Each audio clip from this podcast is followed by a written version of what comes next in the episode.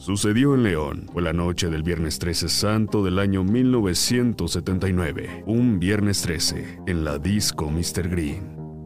Hola, soy Mario y te contaré esta espeluznante historia que me tocó presenciar y jamás podré olvidar. Era el lugar de moda, obligado a concurrir, pequeño, con espejos y una pista de cristal, música, tragos, luces y humo. Apenas al entrar, un joven atrajo las miradas. Alto, guapo, impecable, alhajas visibles. Sus ojos verdes encontraron el par anhelado. Tendría 18 años bellísima. Rechazaba a todo pretendiente.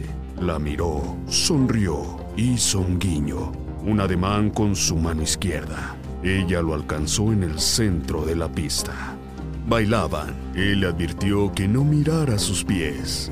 Más su curiosidad y bajó la vista. Heló su sangre.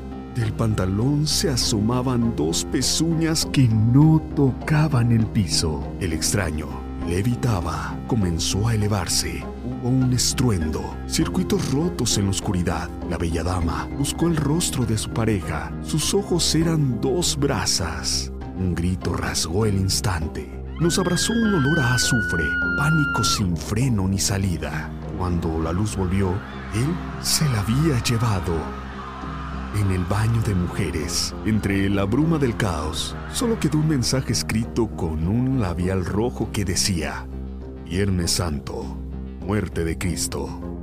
Viernes Santo, yo revivo. Desde ese momento, el lugar fue abandonado y Mr. Green cerró sus puertas. Los que caminan por la noche aún evocan el aroma del demonio. Vive grandes historias.